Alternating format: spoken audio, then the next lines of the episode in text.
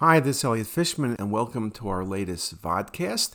And this is going to be probably in two parts. And what I'm going to look at in this talk is some of the work we end up with based on our Wednesday quiz conferences. These are some of the interesting cases I show the faculty, and I'd like to share them with you and make some teaching points. We recognize mediastinal widening on a chest x ray is a very common finding. From chest x ray, you go right to CT. The possibilities are too numerous to list, but you can think about processes that involve the aorta from aneurysms to dissections to simply an ectatic aorta. We could talk about hilar adenopathy, be it inflammatory or malignant. We could talk about mediastinal masses, anterior, middle, or posterior mediastinum, and things ranging from lymphoma to seminoma to thymoma. We could talk about mediastinitis. We could talk about cardiac tamponade or tumors that involve the heart, presenting as mediastinal widening, and of course, bony abnormalities, anywhere from fractured ribs or a sternal injury in a patient post trauma to things that involve the vertebral bodies, think tumor like myeloma, or think osteomyelitis. This article by Camilla makes the point that chest x ray is a very good starting point but really, beyond that, everything needs to go with CT. So, what I'm going to try to do is show you some of the common things we look at. If you think about the anterior mediastinum in the article, um, they mentioned lymphadenopathy and goiters and thymic lesions and germ cell tumors as prevascular masses, precardiac masses, and then rare lesions. But we're going to stick away from a lot of the rare lesions and, and minis perhaps, and go with some really core information to really give you some of the real, really, really good classic lesions that we talk about, and then specifically why exactly we think of them when we do the process. Of course, the most classic thing is putting things in the right compartment. So, middle mediastinum is more common for lymphadenopathy or pulmonary artery, or maybe the arch, or tracheal lesions, perhaps. And posterior mediastinum, we typically think about things related to the esophagus and the spine.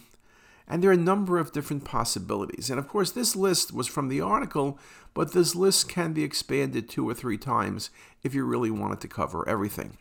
So let's do this case. Nice example of mediastinal widening on chest x ray. And you see these large paraspinal masses, very large. And when you look at them, you start thinking, well, could this be lymphoma? What else is going on in this patient? Well, one thing you notice is the ribs are expanded, the ribs are enlarged. What exactly is going on with these ribs? And the spine, well, look at the coarse trabeculae even on these axial images. And you can see these para-aortic masses are large, asymmetric, and we're tracking them down through the length of the chest. And then you also notice with some of these ribs, there is some soft tissue element. So, what are we dealing with? Could it be lymphoma with large paraspinal masses? Could it be neurogenic tumors? Could it be adenopathy?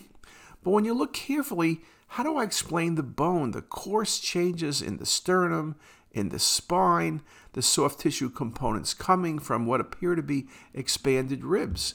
Well, you know what you're dealing with here. You're dealing with a process that involves the marrow, a process that involves extensive para-aortic areas, and you see it here nicely on the 3D. And so you start thinking, what could this be? Well, the answer of what this could be is extramedullary hematopoiesis. This is a beautiful example of extramedullary hematopoiesis. And what disease does this patient have? Thalassemia. You can see in cinematic rendering just a beautiful visualization of the density of these para-aortic or paraspinal masses and again, lobular masses. This was not a vascular process, which was a good consideration. Lymphoma, metastasis, all things you would think about. But when you see the extent of this process and you see the bony changes, it's just the, the best example I think I've seen of beta thalassemia. Cinematic rendering really nicely shows you the coarse trabeculations in the ribs and in the sternum. Here it is again in the ribs on the sagittal view and beta thalassemia with extramedullary hematopoiesis. What a great case.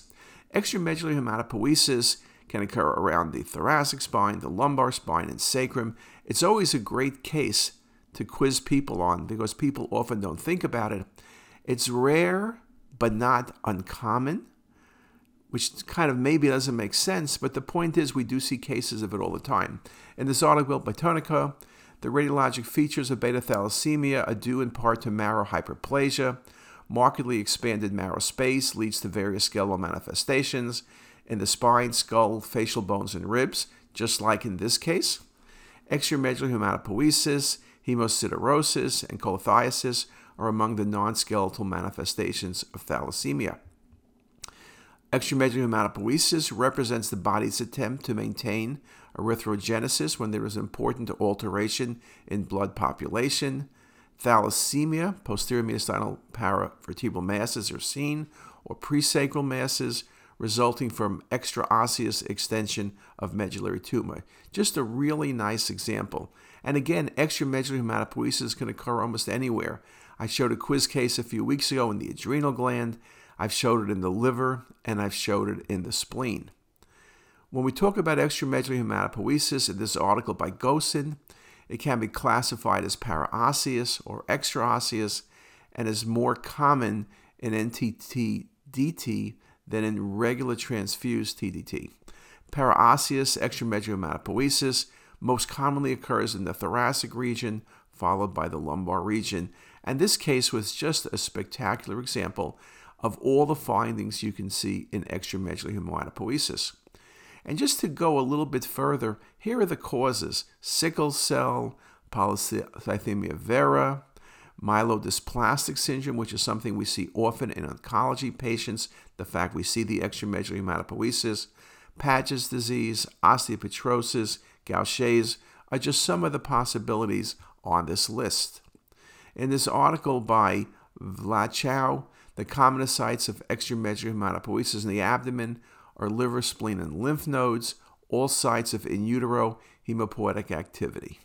So, again, if you were looking at the abdomen, big liver, big spleen, abdominal pain, and you can see splenic infarcts.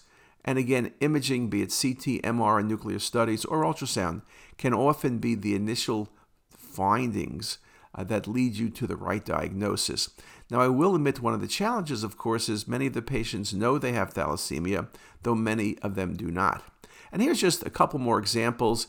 Here you can see very nicely the extramedullary hematopoiesis in the paraortic region along the, uh, the ribs, and you can see it here as well. Expansion in that region. Again, the same case, a few more images of that. And here's a case I saw recently where at first glance you see this paraspinal mass on the right, and then you see a paraspinal mass on the left, and you're thinking, is this adenopathy? The liver's increased density, there's no IV contrast here. What exactly is going on? But then when you see the coronals, you see the multiple paraspinal masses. Again, you could think about lymphoma, but this is going to be a wonderful case of extramedullary hematopoiesis. And when you put it on bone windows, you can see the coarse trabeculation in the bone, and that really gives you a perfect diagnosis. And here again is a sagittal view, equally impressive to the first case I showed you. However, the extramedullary hematopoiesis is not as extensive, and perhaps then, when it's not as extensive, may be the cases where you're confused. Now, when I mentioned mediastinal widening, one of the things we spoke about was anterior mediastinal masses. The first case I showed you is a wonderful example of posterior mediastinum. Well, what do you think about anterior mediastinum? And that goes back to your residency days, right? Three T's and an L thyroid, thymus, teratoma, lymphoma. So here's a large mass, cystic with calcification and enhancing. If you scanned up to the neck, you would see the origin of the mass, a classic example of a large substernal thyroid. Here it is very nicely shown in the sagittal view. Another example, here's a thymoma. Thymoma, anterior mediastinum. They do get implants on the pleural surface, sort of drop mets. It's often eccentric. Thymomas can be solid or cystic. Here's one in the anterior mediastinum, about three centimeters, kind of low attenuation, but not exactly cystic. Here's a couple more views of that. And here's another case eccentric anterior mediastinal mass. Yes, you could think about lymphoma. The lymphoma usually isn't so cystic.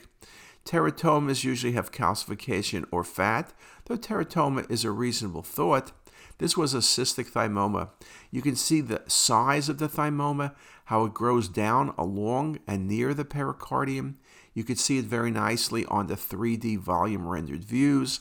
And you can see the cystic nature in this example on the volume rendered imaging with cinematic rendering. So again, beautiful example on the AP or on the sagittal cinematic rendered views.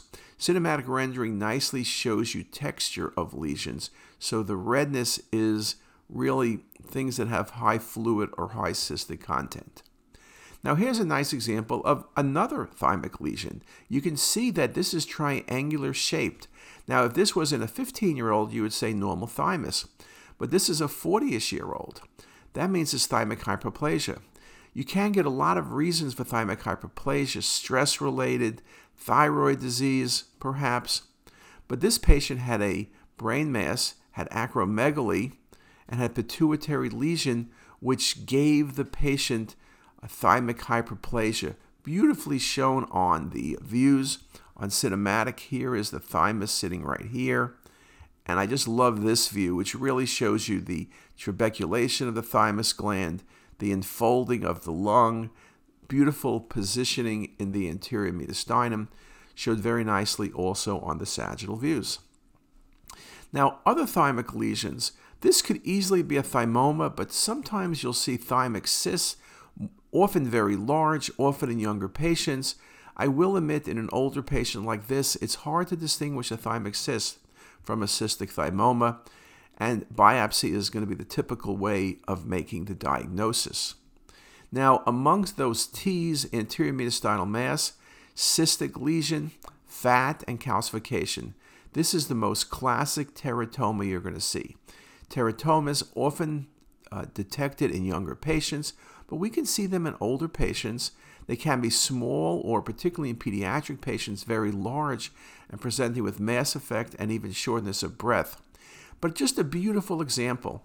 I think once you see fat, you put this lesion in the pelvis, it's a teratoma, an ovarian dermoid. Um, and here it is, you can see tracking down along the pericardium.